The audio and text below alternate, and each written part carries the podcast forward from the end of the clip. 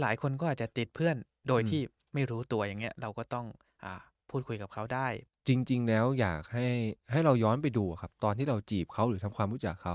เราถามตัวเองก่อนว่า เออแล้วเราต้องการอะไร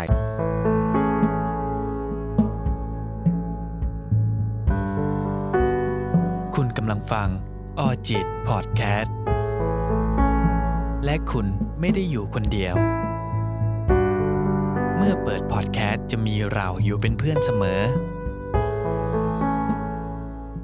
แฟนติดเพื่อนมากเกินไปเราจะทำอย่างไรดี วันนี้นะครับผมได้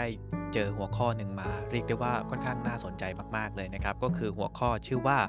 แฟนติดเพื่อนมากจนเกินไปนะครับ ขอย้ำนะครับว่ามากจนเกินไป เราจะทำอย่างไรดีนะครับ ผมเชื่อว่าชีวิตคู่หลาย ๆ คนนะครับ ผมเชื่อว่าหลาย ๆ คนก็อาจจะกำลังตกอยู่ในปัญหานี้อยู่ก็คือแฟนติดเพื่อนมากเกินไป และบางทีแฟนก็อาจจะไม่รู้ตัวด้วยนะครับ ว่าเขานั้นติดเพื่อนมากเกินไปแล้วนะครับ แล้วแบบนี้นะครับเราจะมีวิธีการที่จะตักเตือนแฟนนะครับ ให้แฟนรู้ได้อย่างไรโดยที่เราไม่โดนตอกกลับว่างี่เง่าบ้างแหละ ทุกคนก็มีเพื่อนหรือว่าอ่า มันเป็นวิถีชีวิตของเราที่ต้องมีเพื่อนบ้างนะครับ เพราะผมเชื่อว่าการมีเพื่อนแท้ที่จริงแล้วก็อือฮึไม่ใช่เรื่องที่ผิดแล้วก็ไม่ใช่เรื่องที่แปลกนะครับ มนุษย์เราทุกคนก็มีเพื่อนอยู่แล้วนะครับ แต่เราจะอืมอืมอืมมีวิธีพูดคุยอย่างไร เพื่อไม่ให้การเพื่อเพื่อลดการทะเลาะกัน ลดการอ่ากระทบกระทั่งกันนะครับอืมครับเออแฟนติดเพื่อนมากเกินไป ขออนุญาตปรับมูดแป๊บหนึ่งนะครับครับ ไม่ใช่ครับต้องต้องทำใจเป็นกลางครับ ไม่เอาความคิดเห็นส่วนตัวใช้เยอะเกินไปครับล้อเล่นนะครับ เราจะได้ผ่อนคลายนะฮะเอ่อพอเราพูดถึงคำว่าแฟนติดเพื่อนมากจนเกินไปอย่างเงี้ยครับ จริง ๆ แล้วอยากให้ให้เราย้อนไปดูอะครับ ตอนที่เราจีบเขาหรือทำความรู้จักเขาเขาเป็นแบบนี้มาก่อนหรือเปล่าอืมเพราะว่าครัถ้าบเป็นแบบเนี้ยมาก่อนหรือเปล่า แล้วเราได้แล้วเราได้คำตอบว่าเขาเป็นแบบเนี้ยจะค่อนข้างยากแล้ว เพราะตัวตนเขาเป็นเขาเป็นแบบนี้ แล้วยิ่งคุยอะจากประสบการณ์ผมจะยิ่งทะเลาะ เพราะอย่าลืมมันมีช่วงโปรโมชั่นมีฮันนีมูนอืพีเรียดมผู้ชายคก็รับ แบบอยากจะมีแฟนอีกพอได้แล้วก็เหมือนแบบไม่ค่อยใส่ใจแล้วก็แล้วก็จะปล่อย อันนี้แบบพูดแบบว่ายังไม่เจอนักจิตด้วยนะฮะมันก็จะออกมาในลักษณะที่แบบต่างคนต่างเป็นตัวของตัวเองอย่างเงี้ยครับอืมครับ เพราะฉะนั้นถ้าจะคุยกันตรงเนี้ยจะต้องเจอความขัดแย้งแล้วก็เจอการทะเลาะกันอย่างแน่นอน แต่นี่อยู่ที่ว่าพอคุยกันแล้วมันจะจบลงยังไงมากกว่า อืมและในลักษณะอย่างเงี้ยอาจจะเลี่ยงไม่ได้อือืมมแต่ก็อย่าใช้ความรุนแรงครับ ก็เอ่อถ้าอีกฝ่ายใช้ความรุนแรงมาก็ก็จะลำบากบากเหมือนกันหมายถึงความรุนแรงทางอารมณ์อย่างเงี้ยครับเออเพราะฉะนั้นเราเองก็ต้องค่อยๆ ตั้งหลักแล้วเปิด เปิดไปดีๆว่า เออ เรารู้สึกว่าช่วงเนี้ยเราก็พูดความรู้สึกของเราออกไป แล้วก็ตอบท้ายด้วยว่า เออ เธอดูสนใจเพื่อนมากมากกว่าเราเยอะเลย เออเราอย่าไปใช้คำว่าติดครับ ถ้าบอกว่าช่วงนี้เธอดูติดเพื่อนมันเหมือนด่าด่าแบบสุภาพนิ่งๆแต่ที่ต่างผมผมเป็นผู้หญิงอะช่วงนี้เธอดูติดเพื่อนนะเหมือนแบบด่าแบบเงียบๆอะไรเงี้ยมครับ แต่ถ้าพอเป็นผู้ชายพูดเงี้ย เอ้ย ช่วงนี้เธอดูติดเพื่อนอะ มันจะดูเหมือนแบบเป็นเป็นเป็นอีกฟิลหนึ่งอาจจะไม่ใช่การด่า แต่อาจจะดูแบบเริ่มแบบเจ้ากี้เจ้าการเริ่มนั่นเริ่มนู่นเริ่มนี่อืมแล้วแล้วใช่แต่ใช่ครับแล้วแต่เลเวลในการพูดอ่าเพอร์เซปของผู้ชายผู้หญิงอาจจะไม่ไม่เหมือนกัน แต่สุดท้ายมันจะ พุ่งเป้าไปที่การตำหนิอ่าอืมอาจจะใช้คำว่า เออ ช่วงเนี้ยเราดูไม่ค่อยได้เจอกันเลยนะ อืมแบบส่วนใหญ่เธอก็ไปเตะบอลกับเพื่อนอืมช่วงนี้เธอดูสนใจเพื่อนมากเลยนะอย่าไปเปรียบเทียบว่ามากกว่าเราอ่าเออเพราะมากกว่าปุ๊บแนวโน้มที่อีกฝ่ายจะรู้สึกว่าหาเรื่องเนี่ยเริ่มมาละเริ่มมาละอืครับเหมือนแบบเอ้าทำไมอะก็ก็เตะบอลกับเพื่อนอะทำไมอะก็เป็นเออเรื่องก็ไปธรรมดาช้อปปิ้งกับเพื่อนกินชาบูอะเออธรรมดาของฉันนะ ก็บอกว่าเธอดูเออสนใจเพื่อนมากมากเลยนะช่วงเนี้ยอืมครับอืมอันนี้ก็ต้องดูว่าเขาเรียกออกมาไง แล้วก็ค่อยๆคุยกันด้วยเหตุผลอ่าถ้าทำอย่างนี้ได้นะครับ ก็จะเข้าใจกันได้ แต่ทั้งนี้ทั้งนั้นก็ต้องขึ้นอยู่ว่าอีกฝ่ายเนี่ย เรียนรู้ที่จะปรับด้วย เพราะถ้าเมื่อใดก็ตามอีกฝ่าย เรียนรู้ที่จะไม่ปรับมันจะกลายเป็นว่าเขาจะไม่ยอมเปลี่ยนอะไรเลยมครับ แล้วก็จะวนกลับมาที่ทะเลาะมีปัญหาทะเลาะมีปัญหาทะเลาะมีปัญหาอย่างเงี้ยครับ แล้วก็จะไม่สามารถ แก้อะไรได้เลยอืมแต่ถ้าเกิดเราขยายโจทย์ให้กว้างขึ้นนะครับบอกว่าเฮ้ยแฟนติดเพื่อนแล้วเราจะทำยังไงดี เราถามตัวเองก่อนเลยว่าทำยังไงอะทำไปเพื่ออะไร เราเราอยากได้อะไรครับคำถามคือเราอยากได้อะไรอืมต้องถามตัวเองก่อนเลยข้อเนี้ยเพราะบางครั้งเราเผลอหลงไปกับอะไรก็ไม่รู้ในในชีวิตอย่างเงี้ยครับ เหมือนบางทีเรามีแฟนแล้วก็ติดแฟนมาก จนลืมคิดเรื่องของตัวเองไปเหมือนกันอ๋อครับอะฮะ เพราะอย่างที่ผมบอกพอมันพ้น honeymoon period ทุกคนก็ใช้ชีวิตในแบบของตัวเองครับ อืมและบางครั้ง อันเนี้ยเพื่อความยุติธรรมไม่ใช่ว่าทุกครั้งเราจะรับรู้ถูกบางทีเพื่อนเพื่อนเอ่อแฟนเราก็ไม่ได้ติดเพื่อนหรอก แต่เผอิญว่า routine เขาอะมันเป็นแบบนั้นอ๋ออืมมันโดนเซตออกมาแบบนั้น หรือเขาเริ่มที่จะเซตแบบแบบใหม่ขึ้นมา อย่างเงี้ยครับ เช่นถ้าวันหนึ่งเขารู้สึกว่า ชีวิตก็เริ่มมั่นคงแล้วนะ การงานก็โอเค แฟนก็มีแต่สุขภาพยังไม่ค่อยแข็งแรงเฮ้ยอยากออกกำลังกายอะแต่ออกคนเดียวก็แบบอาเบื่ไม่อค่อยๆมี motivation น่ะไม่มี passion ก็ไปออกกับเพื่อนอ๋อครัเขาบอาจจะไม่ได้ติดเพื่อนแต่เขาแค่รู้สึกว่าอยากดูแลตัวเองอืแต่ว่ามันมต้องมีเพื่อนเข้ามาเกี่ยวข้องเออแล้วอีกฝ่ายก็จะรับรู้เฮ้ยฉันก็แค่ดูแลตัวเองอะไรอย่างเงี้ยแล้วแฟนก็อาจจะแบบโอเค แล้วก็แบบไม่ได้พูดอะไรตั้งแต่แรกอาเพราะฉะนั้นจากที่เราคุยกันมาก็จะเห็นว่าเฮ้ยปัญหาเรื่องปัญหาหนึ่งในในคู่รักเนี่ยครับการสื่อสารมีความสำคัญมากอ๋อใช่คเพรัราะบฉะนั้น ก่อนที่จะเกิดปัญหาก็แนะนำไว้ก่อนว่าก็ลองค่อยๆคุยกันมีอะไรให้คุยคือคุยกันให้มันเป็นเรื่องปกติอะครับระหว่างคู่รักของคน2คน เราจะได้เข้าใจการสื่อสารกันมากยิ่งขึ้นอาเพราะฉะนั้นในจุดเนี้ยครับอย่างที่ผมบอก บางทีเราอาจจะรับรับรู้พลาดเพราะชีวิตเขาก็เปลี่ยนแปลงไปอืมเมื่อเราไปพูดเลยว่าเฮ้ย เธอดูติดเพื่อนอะมันมันดูกล่ามัวนดูหา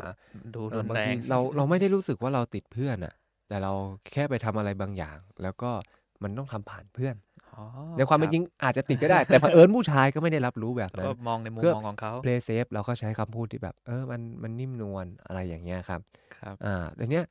กลับมาที่โจทย์เดิม เราถามตัวเองก่อนว่า เออแล้วเราต้องการอะไรอะ?อืม หรือแฟนติดเพื่อนแล้วเราทำอะไรดี?แล้วแล้วทำไปเพื่ออะไร?เราต้องถามอะไรแบบนี้ให้ตัวเองด้วยอะครับอืมครับ เพราะว่ามันจะมีขออนุญาตพูดถึงคนลักษณะที่เป็นแบบ dependence personality อะไรอย่างเงี้ยคครัรับบครับ เป็นคนที่แบบพึ่งพาคนอื่นมากจนเกินไป เวลามีแฟนก็แบบยึดติดกับแฟนเกาะติดแฟนอะไรๆก็แฟนไปหมด everything jingle bell บนโลกใบนี้คือ one of all ครับ เป็นแฟนคนเดียวเลย แฟนคือทุกอ๋ออย่างคือทุกคำ ครับแต่เผอิญว่าแฟนก็ไม่ใช่คนแบบนั้น เขาก็มีธุรกิจมีงานมีไลฟ์สไตล์ในแบบของเขาที่มันแบบจะต้องแบบไป work ต่อเรื่อยๆ อย่างเงี้ยครับครับ ซึ่งมันทามันจะทำให้เขารู้สึกไปว่าแฟนน่ะติดเพื่อนหรือติดสิ่งอื่นหรือไม่ได้สนใจเขา ครับอาหรือต่อให้เราไม่ใช่เป็น dependence personality อะเราก็มีโอกาสที่จะคิดแบบนี้ได้อืมเพราะเราแบบสนใจแล้วก็โฟกัสแต่เขา การที่เราได้กลับมาถามตัวเองว่า แฟนติดเพื่อนทำไงดีนะทำไปเพื่ออะไร?มันได้เป็นการทบทวนตัวเองว่าจริง ๆ แล้วเราต้องการอะไร?อ๋อและมันจะเป็นคำถามที่พาเราเดินทางกลับมาสู่ไลฟ์สไตล์ของเราว่าชีวิตเราเป็นยังไง?เรามีใครบ้างในความสัมพันธ์ที่ไม่ใช่เขา?เราทำอะไรได้บ้าง?อย่างเงี้ยครับ อืมแต่ถ้าคำตอบมันยังวนกลับมาว่าต้องเป็นเขาก็ ก็ลองถามตัวเองด้วยว่าแล้วทำไมจะต้องแบบเป็นเขามากขนาดนี้ด้วย?อือืมมคือเราควรจะถามตัวเองก่อน กลับมาที่คำเดิมอะครับ ฟังเสียงของหัวใจตัวเองอย่างเงี้ยครับครับว่าจริงๆแล้วคุณต้องต้องการอะไร?บางครั้งพอถามดีๆแล้วคุณก็จะค้นพบว่า เออว่ะ ไม่ต้องมีแฟนอยู่กับเราตลอดเวลาเราก็อยู่ได้เราก็ไปเรียนรู้ที่จะมีความสุขอื่น ๆได้ แต่ถ้าคำตอบมันบอกไม่ได้ต้องเป็นเขาเท่านั้นเขาเท่านั้น อันเนี้ยก็ต้องถามตัวเองแล้วว่าเฮ้ยทำไมคำตอบของชีวิตเราถึงเป็นเขาหมดเลย? เพราะโดยธรรมชาติคนคนเดียวไม่สามารถเป็นคำตอบให้กับใครได้อยู่แล้วครับถ้าเป็นได้คือคุณอนุญาตให้เขาเป็น เขาไม่ได้เป็นได้โดยโดยธรรมชาติอย่างเงี้ยครับ หรือคุณอาจจะตัดเรื่องที่เขาไม่ใช่คำตอบออก เพื่อให้เหลือแค่เรื่องที่เขาเป็นคำตอบแล้วก็จะอยู่กับเขา อันเนี้ยมันก็จะมีผลต่อการรับรู้แล้วก็กับประเด็นเนี้ยที่เขาจะคิดว่าแฟนน่ะติดเพื่อน แต่คทีรับนี้ลองมาพูดถึงคนที่ติดเพื่อนจริงครับๆแล้วก็ละเลยแฟนด้วยนะครับ ที่ต่างว่าตอนแรกไม่ได้เป็นแบบนี้เลยแล้วมาติดทีหลัง อย่างเงี้ยครับ ตรงเนี้ยจะก้ำกึ่งว่าสรุปแล้วนี่คือปัญหาในคู่รัก หรือเป็นปัญหาของเรากันแน่?เพราะตัวเรา suffer ถูกต้องไหมครับ?ใช่ครับ เพราะฉะนั้นแบ่งเป็นง่าย ๆเลยครับ2 part ทำทั้ง2อย่างพร้อมกันไปเลยอันเนี้ย ยอมรับไปเลยว่าตัวเอง suffer แล้วรู้จักความทุกข์ตัวเองอืมครับ อีก part หนึ่งเป็นเรื่องของคู่รัก ต้องคุยใช่ไหม?ต้องจัดการใช่ไหม?งั้นคุยเลย จัดการเลย อืม ซึ่งตรงเนี้ยผมอยากจะวงเล็บให้ข้างหลังว่า ไม่จำเป็นจะต้องคุยให้ดีๆ ก็ได้ คุยให้เป็นตัวเองไปก่อนอ๋อครับคุยให้เป็นตัวเองไปก่อน เพราะผมให้ทัศนะอย่างหนึ่งว่า ถ้าการพูดแบบมีเหตุผลใจเย็นมันไม่ใช่สไตล์เราอะครับ ก็ไม่ต้องไปเป็นมันเป็นตัวของตัวเองไป แต่แค่เรียนรู้ที่จะไม่ให้อะไรมันรุนแรงก็พอ เรียนรู้ที่จะใจเย็น แต่ไม่ต้องบังคับให้ตัวเองใจเย็นตลอดเวลาอืม ให้เป็นตัวของตัวเองที่ slow down มากที่สุด อืม ทำทั้ง2 part เนี้ยไปพร้อมๆกันเลย เพราะว่าถ้าแฟนติดเพื่อนเนี่ย มันก็สะท้อนได้ว่าแฟนคุณก็ไม่ได้สนใจคุณมากขนาดนั้นหรือเปล่า แต่ถ้ามันเป็นแบบนั้นจริงๆ มันมีความจำเป็นด้วยเหรอที่ต้องแบกความสัมพันธ์นี้ไว้แล้วก็อยู่ต่อ อ๋อครับ คือถ้ามันเป็นแบบนั้นจริงๆก็ไม่ต้องก็ดีลกับ suffer ตัวเองจัดการกับความทุกข์ตัวเอง แล้วก็จัดการเลยคุณจะอยู่ต่อก็อยู่ หรือจะเดินก็เดิน แต่ถ้าเกิดสมมติแฟนคุณนิสัยเสีย คุณลองคุยลองตอืลองมตักเตือนกันดูเพราะคนเรามันนิสัยเสียกันได้ฮะบางทีพอการมีแฟนมันรู้สึกถึงการเป็นเจ้าเข้าเจ้าของอะ แต่พอเป็นครับเจ้าของแล้วเหมือนแบบเราก็จะรู้สึกเขาไม่ไปไหนหรอกเออคการรับดูแลเอาใจใส่ก็ตกลงไงลดเพราะลงมนุษย์ก็อย่างเงี้ยครับ ขึ้นขึ้นลงลงอะไรอย่างเงี้ยครับ อยากให้นึกภาพถึงแบบคนที่ไม่ได้ปลูกต้นไม้เป็นอาชีพอะครับ ปลูกเป็นงานอดิเรกทุกคนจะมีโมเมนต์หนึ่งที่ละเลยต้นไม้ของตัวเองไปอืมครั้งหนึ่งใช่ผครับมเคยปลูกต้นตะบองเท็ดเหมือนกันครับเจ็ดวันแรกนะครับเฮอมาก โอ้โห ดูแลพิถีพิถันอย่างดีปึ๊บปั๊บปึ๊บปั๊บปึ๊บปั๊บ พอมันมันจะมีอะไรก้านก้านๆหรือดอกดอกๆอะไรสักอย่างออกมา พอออกอันแรกเท่านั้นแหละครับเจ็ดวันผมยังไม่ไปยุ่งอะไรกับมันเลยเออทุกคนจะมีช่วงโมเมนต์แบบนี้ช่วงคช่วรังบที่ละเลย เพราะฉะนั้นตรงเนี้ยมันเป็นการสื่อสารว่าคุณละเลยฉันอะแล้วคุณอ๋อทำให้ฉันทุกข์ครับอืม ไม่เกี่ยวว่าติดไม่ติดประเด็นคือคุณละเลยอะอืม แล้วคุณทำให้ฉันทุกข์แล้วทุกข์แบบไหนรู้สึกแบบไหนบอกไปเลยเออฉันรู้สึกแย่ที่คุณแบบไม่ให้ความสำคัญนู่นนั่นนี่ครับ เพราะถ้าก็อย่างที่ผมบอกย้อนกลับไปในอีพีก่อนหน้าว่า ถ้าเขาเป็นคนรักที่ดีสำหรับคุณ เป็นคนที่รักคุณอยู่ อยากจะมีคุณอยู่ในชีวิต โอเคเขาอาจจะจัดการทุกอย่างได้ไม่ดี แต่เขาจะแคร์ความรู้สึกของคุณ อย่างน้อยคือเขาแคร์ความรู้สึกคุณ เขาอาจจะตอบสนองกับเหตุการณ์ และเรื่องราวได้ไม่ดี แต่เขาจะไม่ทอดทิ้งความรู้สึกที่คุณบอกเขาไป อันเนี้ยสำคัญมาก ซึ่งถ้าพูดแล้วมันไม่มีตรงเนี้ย คุณต้องคิดแล้วแหละ ว่าคนคนนี้จะอยู่กับคุณได้นานแค่ไหน แล้วคุณจะอยู่กับคนแบบนี้จริง ๆ หรือเปล่าหรืออยู่ไปด้วยอ๋อครับความรู้สึกอะไร อืม เพราะฉะนั้นก็จะมีสองอย่างคนที่ติดจริง ๆ กับคนที่เผลอละเลยไป เพราะฉะนั้นถ้าเผลอละเลย แล้วมันจะต้องโฮกันต่อครับก็คุยก็แชร์กัน แล้วก็ดูกันว่าจะแก้กันยังไง แต่กับคนที่ติดเป็นทุนเดิมจริง ๆ เนี่ย อันนี้ยากฮะเพราะว่าคุณจะไปเปลี่ยนชีวิตเขามันไม่ได้ใช่ไงใช่ครับเพราะเขาก็เป็นอืมแบบนั้นและอย่างที่ผมบอกก็ต้องยอมรับว่าความสัมพันธ์มันไม่ใช่เรื่องที่แบบสวยหรูเป็นโปรยด้วยกลีบกุหลาบ มาด้วยความจริงแท้ตลอดเวลา มันต้องผ่านช่วงโปรโมชั่นฮันนีมูนพีเรียดอืมอ่านการเอาอกเอาใจ กว่าคุณจะอยู่ในวุฒิภาวะที่มันไม่มีโปรโมชั่นไม่มีอะไรแล้วใช้ตัวตนแต่แรกเนี้ยครับคุณต้องผ่านประสบการณ์ความรักมาเยอะมากครัจนบคุณเข้าใจมันเข้มข้นแล้วตระหนักได้ว่าอะไรเป็นผลเสียผลดี และครับจึงอยู่กับความรักที่จริงแท้ตั้งแต่แรก ซึ่งความรักที่จริงแท้มันมันไม่ได้ปลอดภัยสำหรับมนุษย์นะครับ เพราะความรักที่จริงแท้คือมันจะรักหรือไม่รักก็ได้ นั่นครับแปลว่าถ้าคุณจะอยู่ความรักที่จริงแท้แบบไม่มีโปรโมชั่น ไม่พยายามเอาใจมากเนี่ยคุณก็ต้องยอมรับให้ได้ตลอดเวลาว่าเขาจะไม่รักคุณก็ได้ และจะทอดทิ้งคุณเมื่อไหร่ครับถ้าถ้ามันไม่ผ่านประสบการณ์มาเลยมันอยู่ได้ค่อนข้างยากอืมเพราะฉะนั้นทุกคนก็ย่อมมีแบบความพยายามการตอบสนองเงื่อนไข มีโปรโมชั่น มีสิ่งที่แบบอยากจะเรียกร้องให้อีกฝ่ายมาอยู่กับเราครับซึ่งพอผ่านจุดจุดๆนั้นมันเป็นตัวตนแล้วไงก็ต้องดิวกับเขาในแบบที่ตัวเขาเป็น เพราะนั้นผมบอกยากแล้วแหละอืม แต่ถ้าสำหรับคนที่เผลอไปบางทีหลายๆคนก็อาจจะติดเพื่อนโดยอืมที่ไม่รู้ตัวอย่างเงี้ย เราก็ต้องอ่าพูดคุยกับเขาได้ เพื่อที่จะให้เขาอืมรู้ว่า เออนี่เธอละเลยฉันเกินไปแล้วแล้วนะครับอืมอะไรประมาณเนี้ยก็ใช่ครับเราก็สามารถที่จะพูดคุยได้ อันนี้คือเป็นคนที่ลืมตัวไปอืมนะครัลืบมตัว ซึ่งแต่ทุกคนเกิดขึ้นได้พอยใช่ก็คือใช่ว่าแสดงออกหรือสื่อสารให้เขารู้ว่าคุณกำลังละเลยฉันอยู่ แต่จะสื่อสารแบบไหนคุยยังไง อันนั้นอยู่ที่คุณเลยครับ แต่วงเล็บไว้ข้างหลังว่า อย่าแสดงออกโดยที่ไม่พูดอะครับอือืมมเพราะพอคุณไม่พูดปุ๊บยากนะครับ อีกฝ่ายจะเข้าใจคุณเนี่ย แล้วมันจะสร้างความซับซ้อนไปเยอะขึ้นกว่าเดิม แล้วทำให้ปัญหาหนักขึ้นอ๋อครับ ที่ต่างว่าคุณวันติดเพื่อนอะช่วงนี้